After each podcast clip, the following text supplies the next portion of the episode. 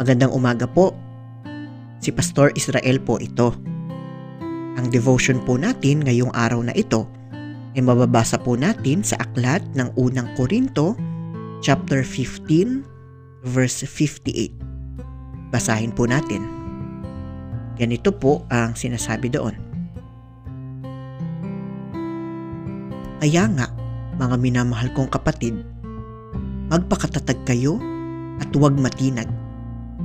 Maging masipag kayo palagi sa paglilingkod sa Panginoon dahil alam ninyong hindi nasasayang ang inyong pagpapagal para sa Kanya.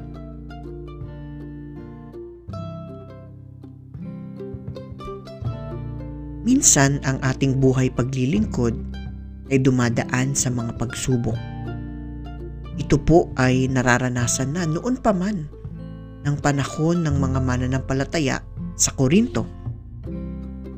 Kaya naman po sa sulat na ito ni Apostol Pablo, kanyang ipinapaalala sa mga Kristiyano na manatiling matatag, magpatuloy sa paglilingkod dahil ang lahat ng kanilang ginagawa ay hindi naman napupunta sa wala.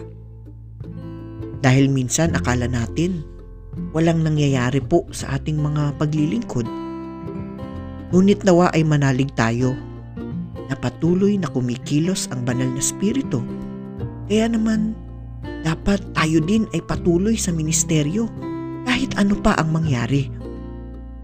Panghawakan po natin na siya ay palaging kumikilos.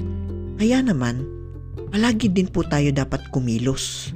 Palagi tayo dapat maging masipag at masigasig sa ating paglilingkod sa Panginoon. Ito po ay ating ipanalangin. Samahan niyo po ako.